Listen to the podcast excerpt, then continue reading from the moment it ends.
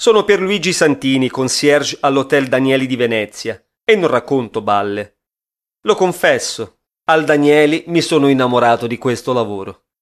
Quei saloni, quello sfarzo, quei mobili del Settecento veneziano meravigliosi, lampadari immensi, bella clientela che arrivava sui motoscafi, magari con un taxi al seguito solo per il bagaglio, ospiti che alloggiavano da noi, vicino a Piazza San Marco, ma avevano i loro yacht fuori, barche da 40-50 metri, che lasciavano in rada per portarci a mangiare gli amici. A me, ragazzino di 18 anni, sembrava un sogno. Con la recessione è cambiata la geografia del cliente. Prima erano americani, europei e giapponesi. Adesso russi, sudamericani, indiani e cinesi che sono destinati a crescere.